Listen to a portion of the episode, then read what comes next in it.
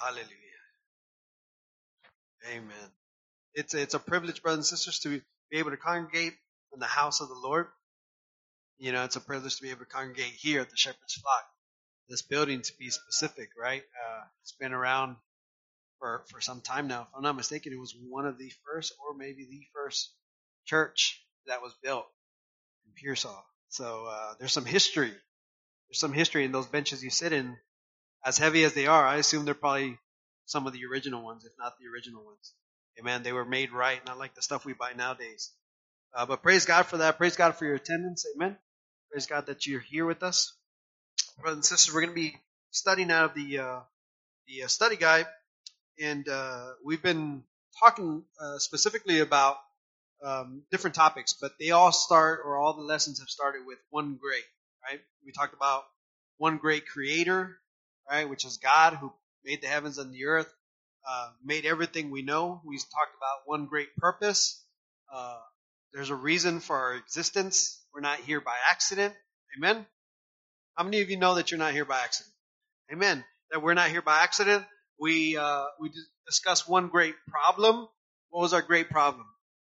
Sin, right? That uh, the fall of man introduced sin into our lives, and you know, without that, we are in big trouble. Um, and then we also uh, last week studied about one great Savior and the fact that even though we had one great problem, uh, there's one great solution, and that's Jesus Christ. Amen.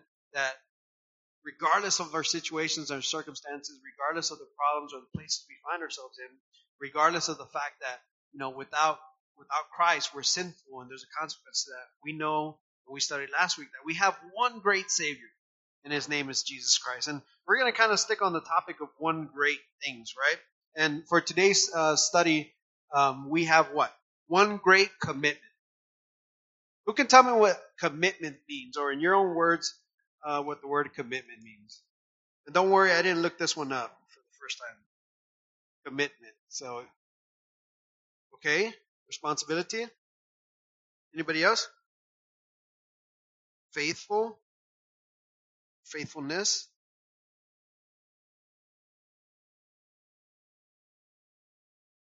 A choice that you're going to do something.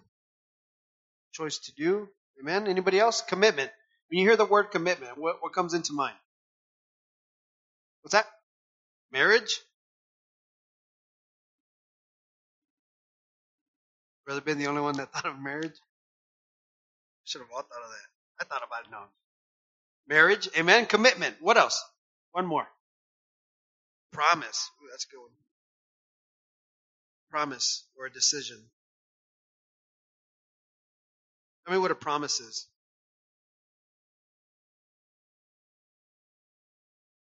No, man. Something you commit to, he says. We use these words every day, right?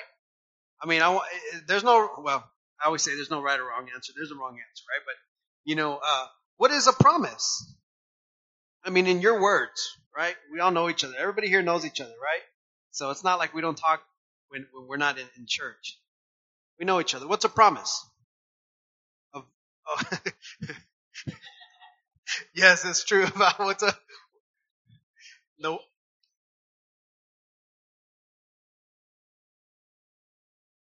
Amen. Okay, so so you see how it's break break it out into something more than just a word, right? Or synonym. I always say that wrong, right? Did I say it wrong? Synonym. Synonym. I always want to say cinnamon. It's because I like to eat. Amen. cinnamon roll. Yeah, what, what is it, brothers and sisters? A promise, a commitment, right? We're studying about this one great commitment. We need to know what it means, and we don't necessarily need to know the, the definition out of the, the dictionary but we need to know what it means to be committed or to, you know, to have that investment into something that you say, regardless of what happens, I'm going to be there. That's what a commitment really is. A promise. You, you got the definition. Pastor Fred.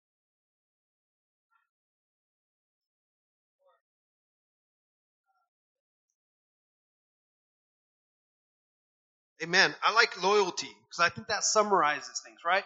Everybody knows what it is to mean to be loyal. More importantly, everybody knows what it means not to be loyal. You know, Brother Ben mentioned marriage. he thought of the word commitment, he immediately thought marriage. Why? Because in a marriage, you have to be committed to one another. And the truth is, brothers and sisters, is that I don't believe, I'm not the type of person that believes that you can be a certain percentage of committed. You're either committed or you're not committed. Some people will say you have to be 100% committed to one another. That's already allowing or it's inserting the opportunity for someone to be 50% committed. And the truth is, is that when we make a commitment, brothers and sisters, that means you're going to give it your all. Loyalty is about just that, being 100% loyal. If you're a little bit unloyal, then altogether you're unloyal. Right? Same thing in a marriage. When you are committed in a marriage, you give everything you got. The moment that you don't give 100%, now you're not committed. And that's where we have to find ourselves. And, and, and today's lesson is one great commitment. One great commitment. Again, we've studied about the Creator. We've studied about our purpose here in this world. We've studied about a, a problem that we have, which is sin. We've studied also about the fact that there is a Savior. But just because we know that there's a Savior doesn't mean we're automatically saved. And I'll repeat that. Just because we know we have a Savior doesn't automatically make us saved. And that's what we're going to talk about a little bit today about make, making one great commitment. Amen. Um, my guide wants me to ask you very quickly uh, to ask you to call out several decisions that you made today before you got here to service. Okay, so just out loud, this thing's really loud, I think. Just out loud, I want you to just give me something, a choice that you had make, to make before you got here this morning. Pastor Fred. A choice to come, okay? What else? What time I was going to wake up in the morning. Someone else. Brother Mark. What you were going to wear. Amen. If you were going to match. Okay, that's a good one. How many of you try to match with your husband or your wife? Yeah, I'm guilty of that too. Right? And then when you can, it's like, ah. Good. Somebody else. What, what, what if you were going to match? Anybody else? A decision you made. What you have for breakfast. That's a good one. Amen. Another, somebody else. Brother Ray. Yeah. Scrambled eggs or, uh, over easy, right? What else? Decision that you had to make before you got here. What's that? What shoes you're gonna wear? Oh, I know that one. Yeah, not for me. I'm not gonna say names. I'm gonna get in trouble. But y'all know who I'm talking about. She sits right over there. Brother.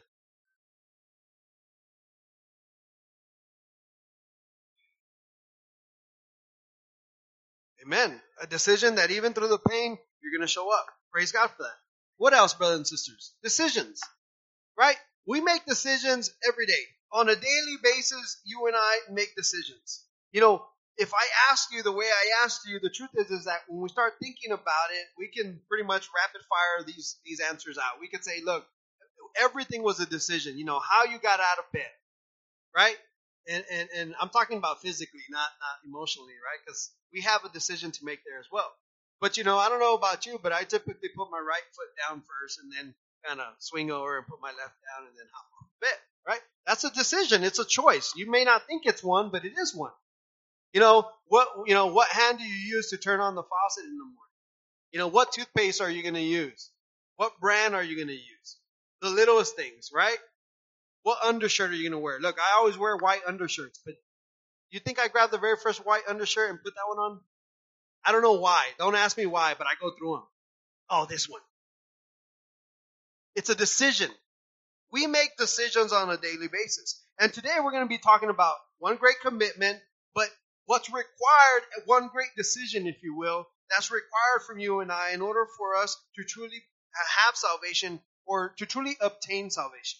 You know, there's this saying, especially nowadays in the religious community, because really I say religious community because it's through and through from church to church to church, that once saved, always saved. But I'm here to, today to, to, to remind you that that's not how God works. More importantly, that's not how salvation works. You, you have to first of all obtain salvation by an action, by a decision, but you have to be committed to Christ and to that decision on a daily basis in order for you to remain saved. Otherwise, we lose our salvation. Amen? So, um, right there in your in your personal study guide on page 45, there's a question. What are some decisions you have enjoyed making? What's some, what's something that you've decided to do that you really really enjoyed making? Anybody want to participate?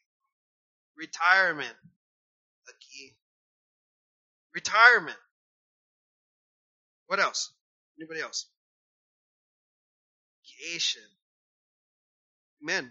Anyone else?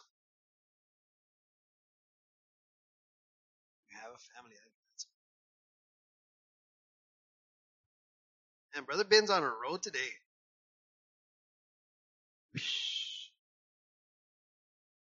Did you do something wrong or what, sister? That's what I'm, we either want something or we did something wrong. I'm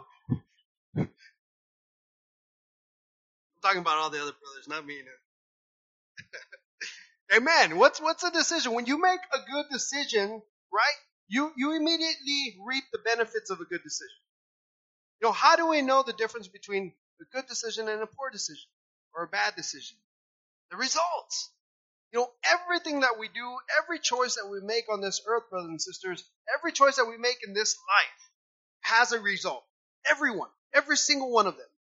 And we can determine whether or not the choice was the right one or the wrong one based on the results that we get back. You see, nowadays, brothers and sisters, there's so much fog within the, the, the, the mentality of, let's say, let's be specific, let's say America that we can make poor choices and make them over and over and over and again. And the results that we get are bad results, but somehow we tell ourselves that it's not because of the choices that we've made, it's just the results. And I like to use this uh, example all the time. You know, when we go and we're we're small and we're, we're we're just children, we learn hot from cold by what? Trial and error. We make a choice to touch something hot, and what does it do to us? It burns us. And the moment that it burns us and we feel that pain as a child, in our heads we say, ouch. And we say, I'm probably not going to do that again. A lot of times we like to tell ourselves that it's because someone told us something was hot. But the truth is, it had nothing to do with the fact that someone told me something was hot. I had to experience hot for myself as a child. You, as a person, had to experience hot for yourself. So even though mommy and daddy wanted to do their best to protect you from that, the truth is, is that you made a choice, you did it, and it burned you. Likewise, brothers and sisters, after that very first moment of touching that and receiving that, from that point on in the rest of your life, you still have that same choice to touch something that's hot or not. So that proves to us what? That just because we've learned and because we know the truth of a certain something by its result doesn't mean that we are incapable of doing the same thing again, even though it has a negative consequence in our lives. Hence, we can lose salvation. Hence, we can make poor decisions, and those decisions lead us to what? To, to, to poor situations or circumstances in our lives. So very quickly, we have, we already said the title, One Great Commitment. We know that a commitment is based on a decision or a choice that you have. You cannot be committed if you haven't chosen to be committed. You cannot be loyal if you and I have not chosen to be loyal. It's a choice, and it's something that we all have. Who here has a choice? Raise your hand. Everybody here has a choice. Amen?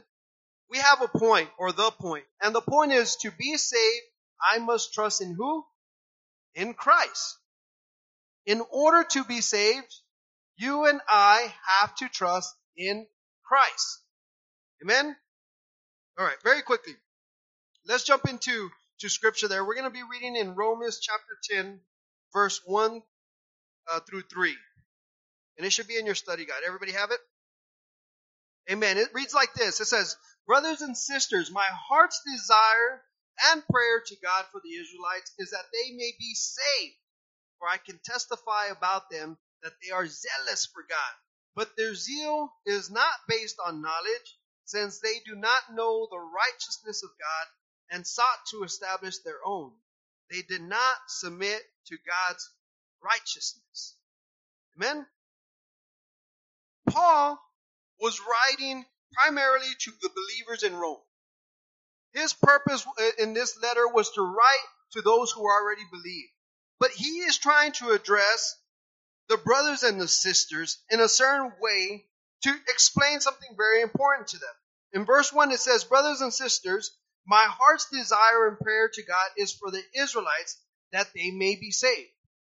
Now we have to have an understanding, brothers and sisters, that as we've been talking about, you know, our uh, the creation all the way through through the fact that there was sin, through the fact that God sent His one and only Son, that the reason and the purpose He did this was for your and my salvation. More importantly and more specific, specifically, when we go to the Old Testament, we realize that that that God's initial intent were for the Israelites to be saved. Everybody with me? His initial intention was for the Israelites and for only the Israelites. But because the Israelites, or the Jews, if you will, rejected Christ as the Savior, it opened the door for everybody else. Praise God for that. So you should never be at, mad at the Israelites. Never be angry with them. What were they thinking? I would have never have done that. It's because of that that we even have the opportunity for salvation. Now, in this case, Paul is writing to the believers, people who already had accepted Jesus, but he's stating a, a, uh, uh, something very dear to his heart that his desire would be that the Israelites would be saved. Because Paul understands that there's a disconnect. At that very critical moment of, of, of time in their life, there was a disconnect because there were some Israelites who had accepted Jesus as the Messiah, as Lord, as God, but he also realized that there was a lot of Israelites who didn't believe Jesus was anything of any type of significance. And because Paul had understood what salvation was really about, Paul's desire was to bring that knowledge or that wisdom, more importantly, I like to use the word, that understanding to the Israelites who hadn't yet accepted Jesus as their Savior. Verse 2 For I can testify about them that they are zealous for God. What does the word zeal mean? Enthusiastic. Yes, exactly. To, to have zeal is to be enthusiastic or have an enthusiasm. Let's break that word down a little bit more on our terms, right? Because I didn't look up the definition for that. What's enth- enthusiasm? Excited? What else? A desire? Yes, a, a desire to. Enthusiasm is that you're excited and have a desire to do something, be somewhere, participate somehow. When you and I are enthusiastic about things, brothers and sisters, there's nothing that can take that away from us. If my mind is set, let's say I like to, let's use fishing, which I haven't fished in a long time, unfortunately. But if I was really enthusiastic, I can say all day that I like fishing. Because I do like fishing. But if I'm not enthusiastic about it, I'm never going to get out there and fish. I like doing it when there's an opportunity to do it and when I remember. But when you meet someone who's enthusiastic about fishing, what do you think that person does? He makes time and he fish, he goes fishing all the time. He prepares. His thought is on fishing. Couponing. I don't know who coupons here. If you coupon and you say you're a couponer, that means you're enthusiastic about couponing. If you like working on the yard and you say, hey, I have an enthusiasm for the yard, that means you're working on the yard. That means when I pull up, your grass isn't five feet tall. I love working. I have an enthusiasm for the yard. Everybody with me? So in this case, Paul is stating something very clearly. He says in verse 2, For I can testify about them that they are zealous for God, but their zeal is not based on knowledge. Paul wanted to point out something very specific about the Israelites that they had an enthusiasm for God. They were motivated for the things of the Lord, or I should say, the things of God, but they weren't motivated to understand that Jesus was Lord or that Jesus was God. It says there very clearly, but their zeal is not based on knowledge. So I'll use the same thing of fishing as an example. If I have an enthusiasm to, to fish, but it's not based on any knowledge of fishing, am I ever going to catch anything?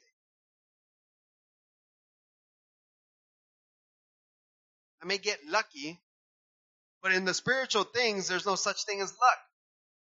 So maybe here on this earth, physically, I may go and I may bait my my my uh my fishing rod wrong, my line. I might put the weight on the wrong spot, put the hook like I've seen a lot of the hooks are straight on the line, right? And I might toss toss it in the water and and and I might be enthusiastic about it. You know, I'm fishing, but I may catch one.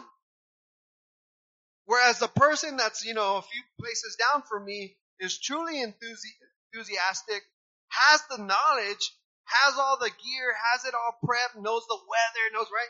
Because we get when you meet someone, they get all, oh, the sun's coming from that side and the wind's blowing from that side, the tree right there, it's falling. I'm gonna throw it right there. And I got the right rod, I have the right test line, right? I have the right bait. This bait is the best one. I have the right size hook, a circle hook, right? And we start going crazy. Right? And that person is catching six to your one. Why? Because they're enthusiastic, but they're enthusiastic with the proper knowledge. In this case, Paul was saying, I myself can testify that they are zealous for God. There was people out there, brothers and sisters, with good intentions. You've probably met someone like that. I meet people like that. I have, you know, I, I, I have people that I meet that are good. In quotations, they're not bad people. They're not out doing wrong things. I've met people that don't drink, don't smoke, don't party, don't any of that stuff. But yet they're still not saved. Because they don't have the knowledge of what salvation is and what it entails. You see, brothers and sisters, because, you know, the goodness of God is, is, is, is such an amazing thing that you can accept Jesus as your personal Lord and Savior on the spot without knowing much of anything. You just have to know that you're a sinner. You have to accept Jesus as a personal Lord and Savior. Acknowledge, right, that He died on the cross for you and He's the only way to the Father. But after that point, and after that place in your life, you should be gaining knowledge to remain in God, to remain in Christ, and to start changing your life. In this case, Paul was saying very clearly what? That the point was that to be saved, I must trust in Christ. To be saved, these Israelites not only have to have enthusiasm, but they have to know Jesus. We always use this term, a personal relationship with Jesus commitment with Jesus. You cannot tell your wife that you are committed to her, and you cannot tell your husband that you're committed to them if you don't know anything about them. That's why when you're just dating, brothers and sisters, and you say, Oh, I'm committed to you, it's not true because you don't know everything about them yet. You don't know if their feet smell. You don't know if their breath stinks. You don't know how often they take a bath or don't take a bath. You don't know those things. So when you say, yes, I love you no matter what, nothing will separate us. Wait for it. You see, but it's after you know that person that you can say, I'm committed. Knowledge. We could say when we date, we have enthusiasm for one another. But it's the enthusiasm that the Israelites had.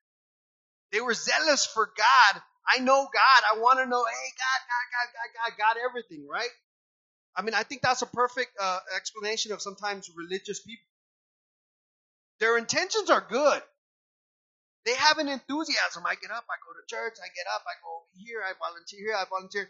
But because they don't know Jesus, it's misplaced. The enthusiasm is misplaced because they don't know Jesus. And Paul had this concern that their zeal, at the end of verse 2, that their zeal is not based on knowledge. Verse 3 Since they did not know the righteousness of God and sought to establish their own. What is righteousness? Christ. The term Christ.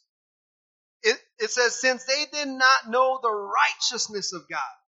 God's righteousness, God's righteousness is Jesus, who was pure and perfect. The perfect sacrifice, the appropriate sacrifice. Like Pastor Fred said last week, the perfect sacrifice for you and I.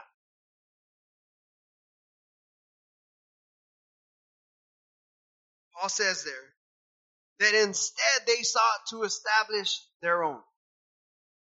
They sought to find a way for themselves to be good enough to enter the kingdom of heaven. I know God, we know God as a as a as a body, if you will, as the Israelites, we know who God is. This man is not God. This Jesus is not anyone but a man. They did not submit to God's righteousness. This is a very important statement because as Pastor Fred says, righteousness in this case is speaking of Jesus. And if he says there that they did not submit to righteousness, basically what he's saying is they did not submit to Christ. A commitment, brothers and sisters, from you and I, loyalty from you and I means that you're submitting to the person or the thing that you're being loyal to or you have a commitment to. In a marriage, isn't that what it's about? Truly and honestly, when I say till death do us part, I don't know what, I, I don't know how people complicate, till death do us part. That commitment has to be given a hundred percent. But basically what you're saying is that I'm no longer belong to me, right? We've heard that before. I now belong to you. Well, he's not my boss, right? But it also says the other way around. It says, and she no longer belong, and right? In other words, brothers and sisters, when I make a commitment to my wife, I'm committing to do anything and everything that I can to please and to make her happy. Her request, I'm going to consider. I told you this before. Look, like this, it's probably going to be gone by next week. Guess why? Everybody take a wild guess. She doesn't like it. It's all my mom's fault because she hadn't really said anything until I got here this morning. And my mom Hey, Bigfoot. Bigfoot? It's a pastor Hey, Bigfoot, what do you mean? And it caught me off guard because I don't feel it. Anybody who ever has a beard, you don't, you don't even realize it's there, right? Bigfoot. I even thought like, yeah, I was like, man. And then she's like, with a beard. And Daisy so happened to be there, and she's like, oh, he looks ugly. Oh. Thanks, mom can always count on your mom to ruin something. no one said amen. Everyone's all scared.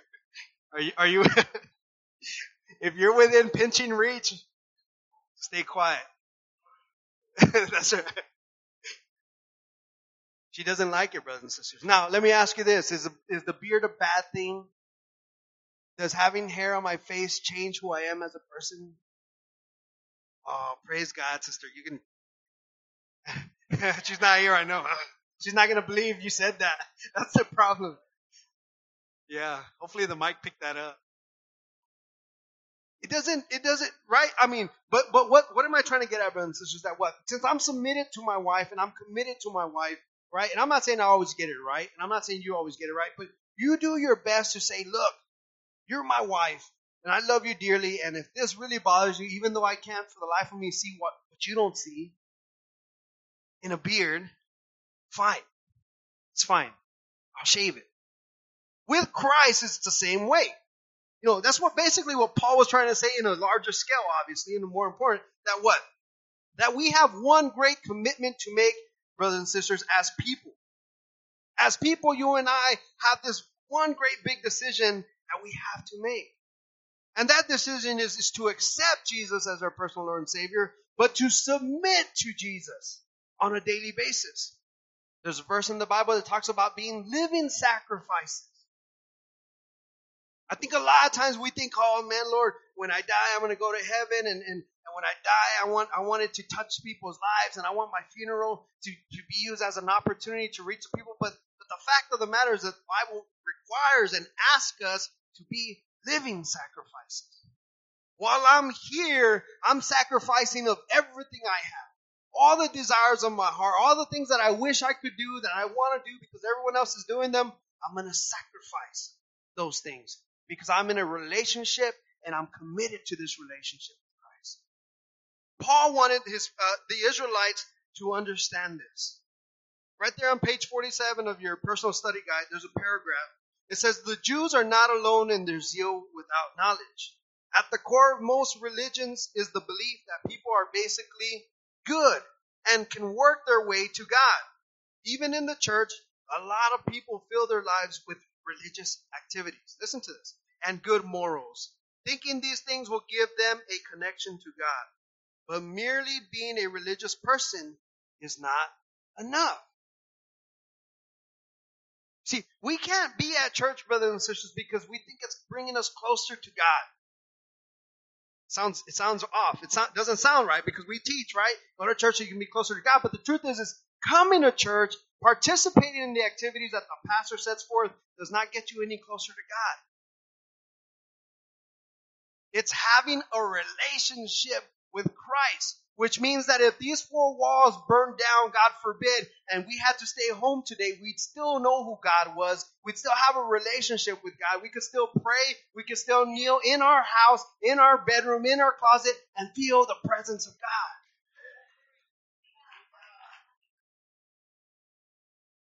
God sent his one and only son for that reason, so that we can experience God as a person. And then they gave the Holy Spirit so that we could still feel God as a person. But it only comes through Jesus Christ. My commitment should not be to my church. My commitment should be to God. My commitment should not be to the pastor. My commitment should be to God. And if God set forth and put forth a pastor, then by default, because I'm committed to God, now I'm committed to the pastor. Where we fail, brothers and sisters, and I said we, where we fail as people is that we forget that it's not by the deeds that we should be saved. It's not. The Bible says it's not by faith, it's not by deeds, but by faith. There has to be the proper balance of faith and work.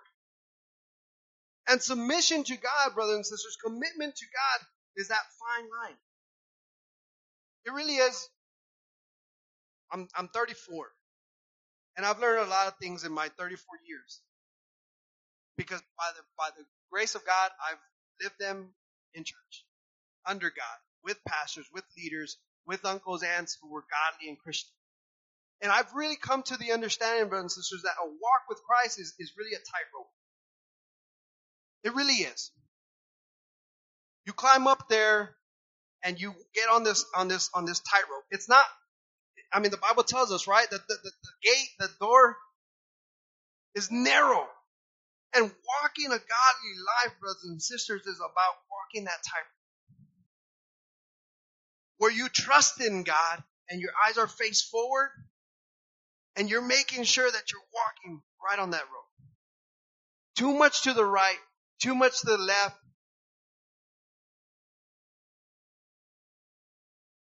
People say, well, God, you know, Christian faith is easy. It's not easy. I don't know. It hasn't been easy. 30 something plus years. I don't think it's always been easy. We're faced with an, an adversary. We're faced with an enemy.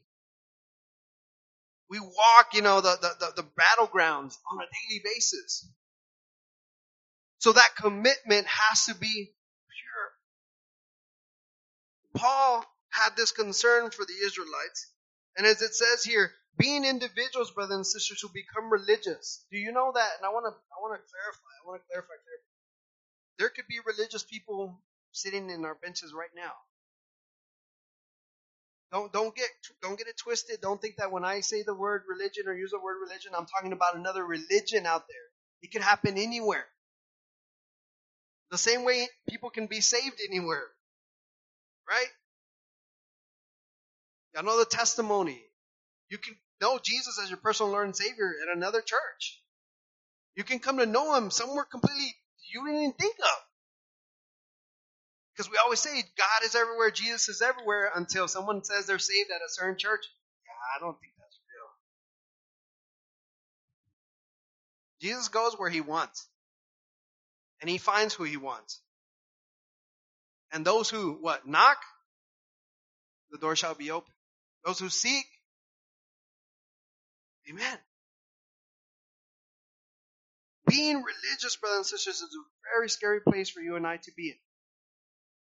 I encourage you not to be. Paul was worried. He says, man, your enthusiasm was, their enthusiasm was great, unfortunately, they were doing things without the knowledge, without the truth on their side. We know the truth. We're studying the truth. Hopefully, brothers and sisters, so we don't end up in those same circumstances or those same situations. Amen. Now let's let's continue. I'm gonna do. I'm trying to get through more than I normally get. Romans chapter 10, verse 8. I, I want to say it probably starts towards the second half of verse 8. It says, The word is near you, it is in your mouth and in your heart. That is, the message concerning faith that we proclaim. If you declare with your mouth, Jesus is Lord, and believe in your heart that God raised him from the dead, you will be saved. For it is with your heart that you believe and are justified, and it is with your mouth that you profess your faith and are saved. Paul, once again, preaching to the Jews, Jews, preaching to the Gentiles, the good news of Jesus Christ, the good news of salvation. And his message was a message concerning what? Faith. Faith is the evidence of things unseen. Faith is the evidence. So one cannot proclaim to have faith if there's no evidence. When your faith heals you, we know it was faith because you're healed.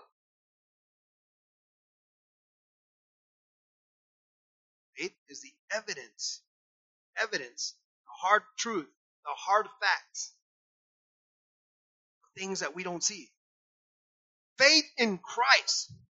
Paul was calling the, the, the, the Israelites and the Gentiles alike at this point to believe by faith. Because I think that the Israelites at some point were expecting Jesus to have come in a different manner. I think they struggled with the fact that it was Jesus because maybe they were expecting something more grand, not so humble.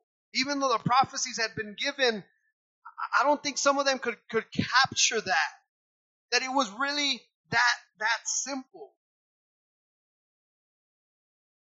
Paul wanted to reassure the, the, the, the Israelites and the Gentiles that it was by faith. But right there in the very first uh, uh, verse 8 it says, The word is near you, it is in your mouth and in your heart. That is the message concerning faith that we proclaim. They had, had heard the good news. They had heard the message. It was in their mouth and in their heart. But it says in verse 9, if you declare with your mouth Jesus is Lord and believe it in your heart that God raised from the dead, you will be saved. What does it mean to declare Jesus is Lord? Says there, uh, question number three on page 48. What are the implications of confessing Jesus as Lord? Another word for implications, what are the results? You become a new creature. Yes? Born again. Anyone else? What are the implications of confessing Jesus as Lord? Why is it important? Why does Paul say right there in verse 9, if you declare with your mouth Jesus is Lord?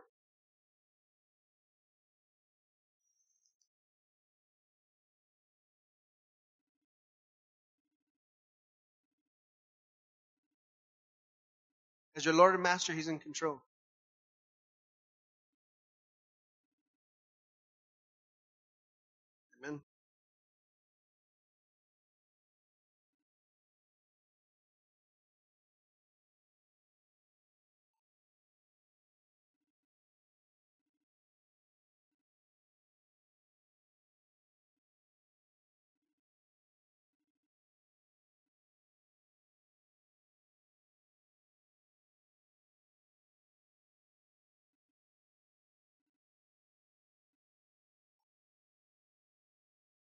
Amen.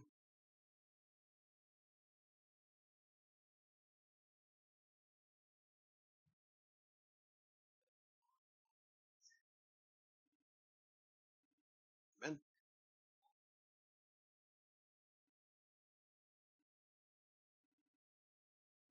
Amen.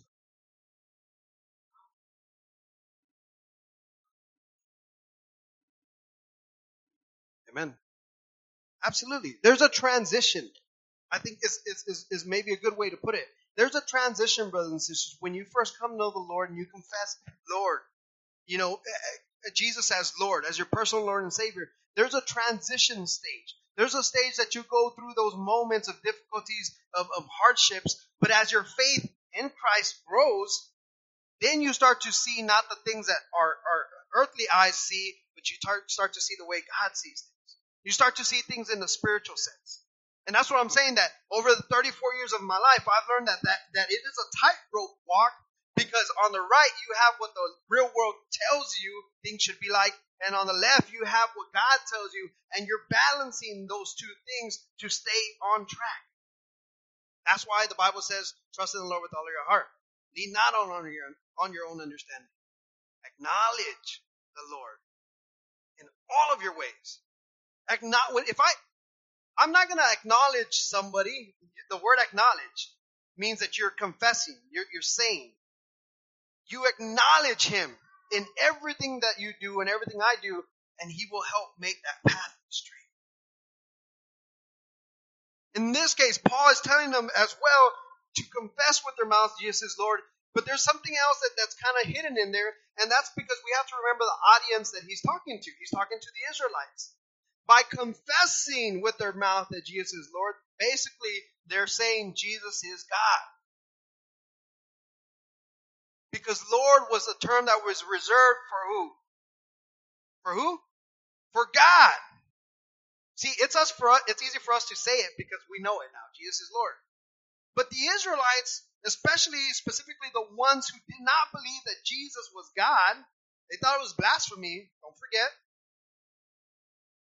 they weren't ever going to say Jesus is Lord because that would have been referring to Jesus as God himself. And we understand as believers nowadays that the importance of knowing that Jesus is God. It says there, and believe in your heart that God raised him from the dead. You will be saved. So this is where the, the prayer of salvation and the plan of salvation, but more importantly, this is where salvation is based on, brothers and sisters. Salvation is based on the acknowledgement that Jesus is Lord, but also the acknowledgement that God Himself raised Jesus from the dead. That He's no longer hanging on the cross. That He's no longer laying in the tomb, but instead He's been resurrected. And that He's conquered everything and all for you and me.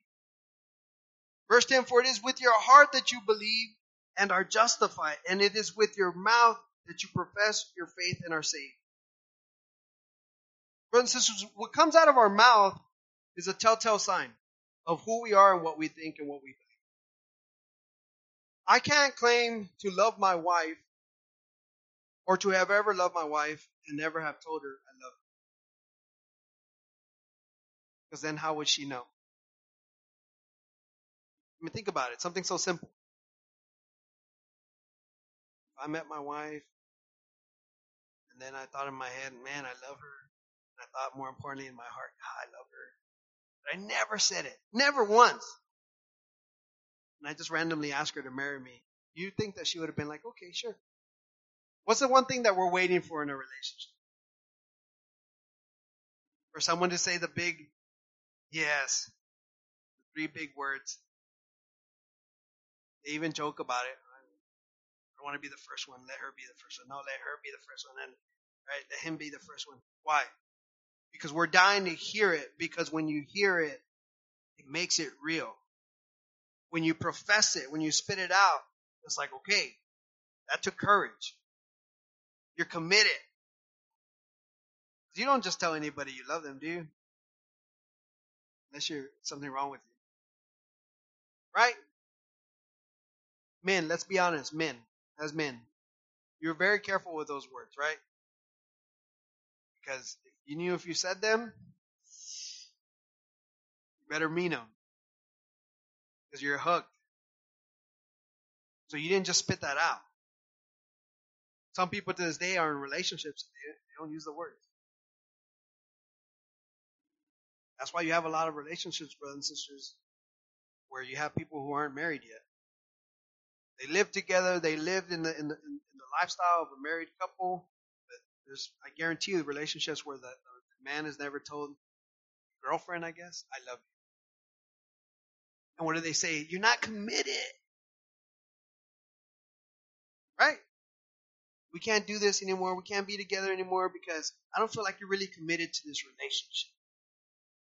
So Paul here is stating very clearly that when you profess with your mouth your faith, then you are saved. Jesus is Lord.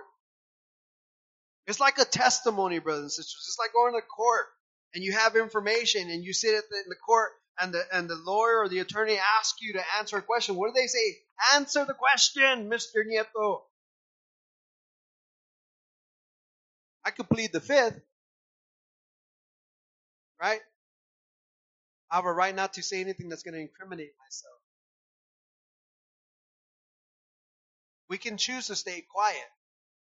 But when we really are trying to serve the Lord and know that Jesus is Lord, we profess it.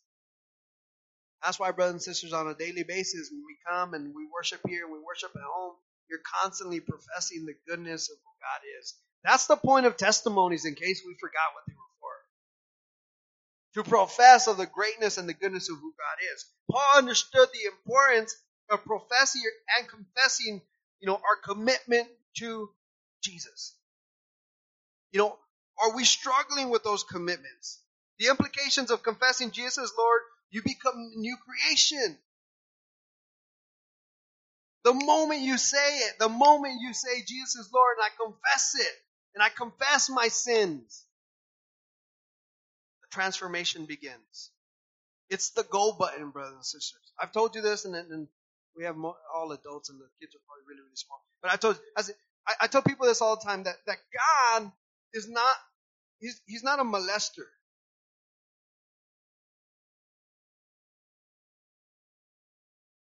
No means no to God. Everybody following? If you tell God, don't touch my life,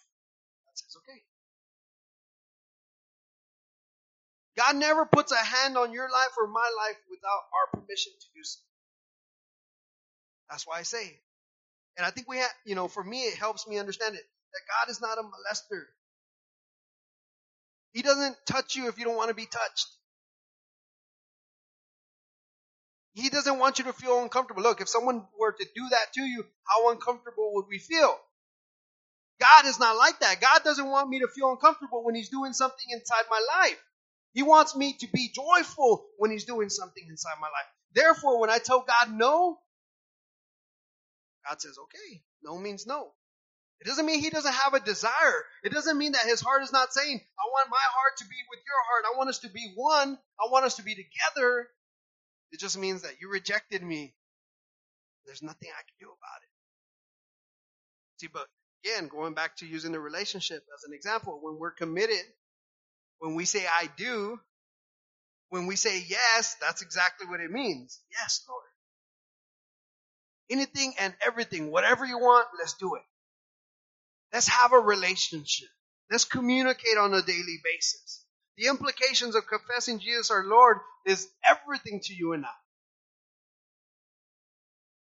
I believe everybody here has given their life to Christ, right? Paul had this desire because why? Because we had one great commitment to make. He understood that the Israelites and the Gentiles both alike needed Jesus as their Lord and Savior, and that the confession of who He was and what He was about was an important thing. There's a question on, on, on page 49. We'll stop with this one. But I want your, I want your thoughts. Amen. It says, why is salvation both easy and difficult? And Pastor Fred maybe jumped the gun a little bit. I wasn't going to go there that, that quick. Let's see who remembers. Or in your own words. Why is salvation both easy and difficult?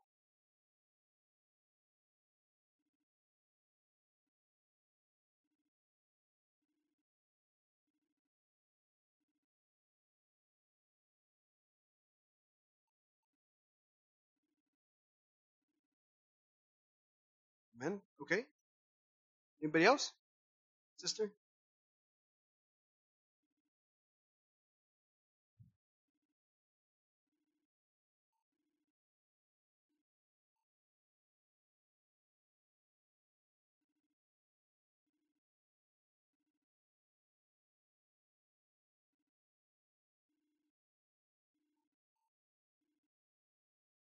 Look of war. Amen. Anybody else?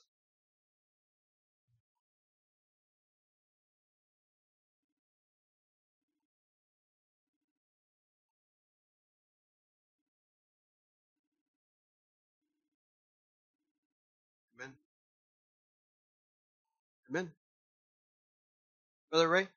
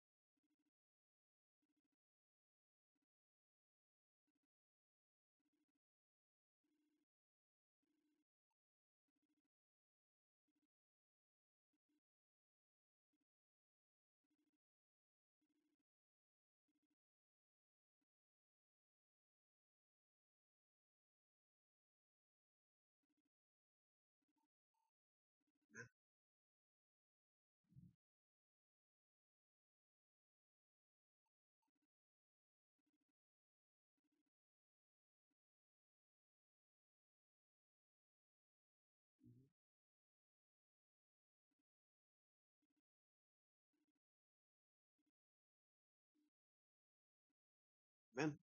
Amen. Sister.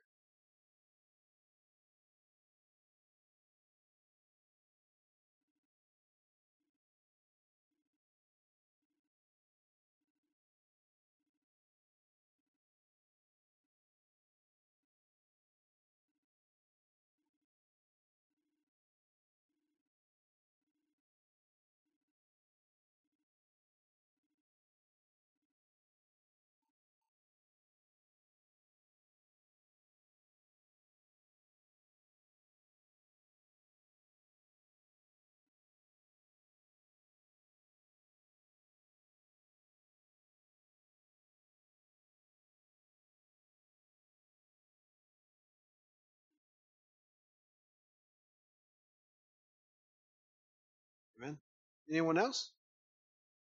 Your experience with salvation, brothers because the truth is, look, I, think the truth is this, is that many of us here, we didn't accept Jesus the very first time someone spoke to us about it. Right? I mean, I, I grew up, I grew up in church, and I tell people I grew up in church, but there came a, time in my life where I, I actually gave my life to, to, to Christ. But I, I've heard testimonies. That's why I'm asking. Hopefully, someone wants to share. What? Why was it difficult? Why was why why didn't you accept Jesus the first time? When someone spoke to you of Christ, there's anybody here who wants to just share maybe why it was, what your fears were, what your concerns were.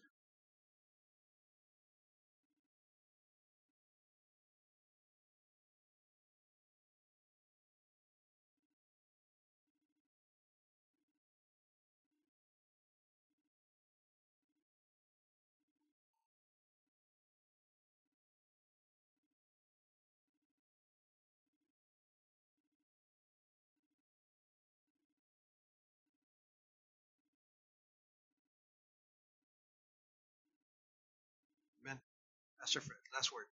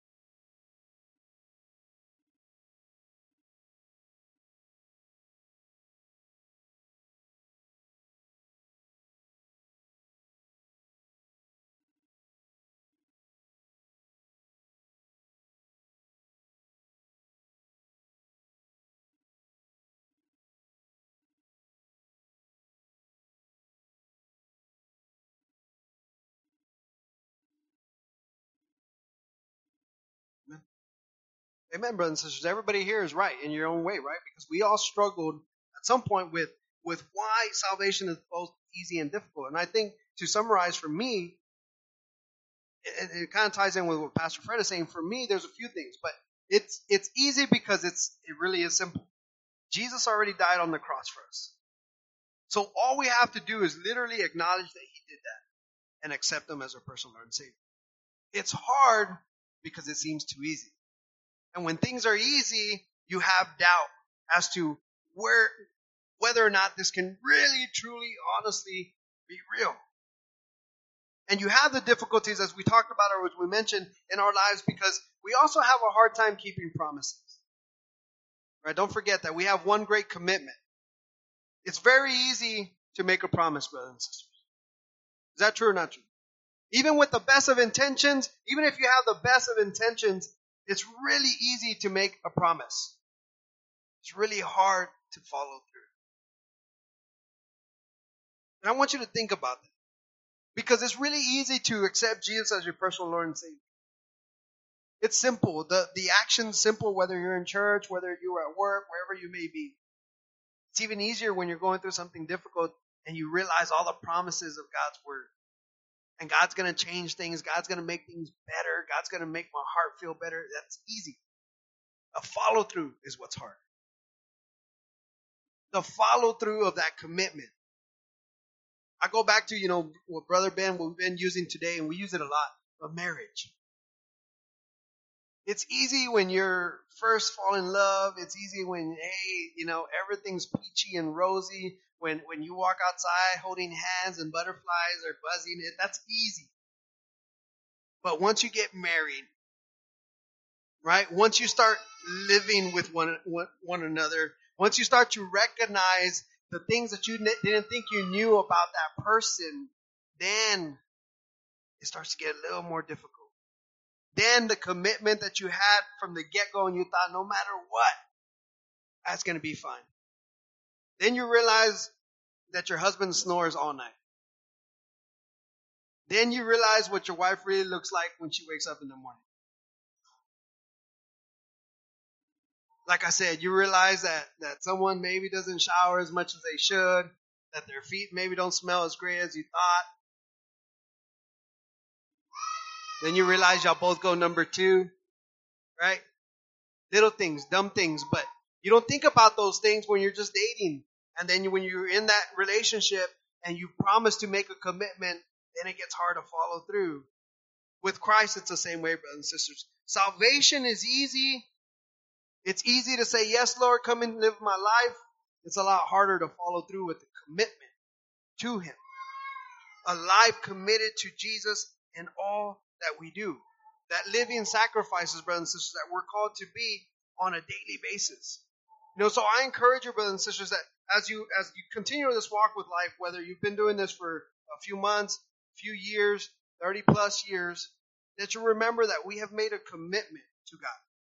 We've made a commitment to serve Jesus as our personal Lord and Savior.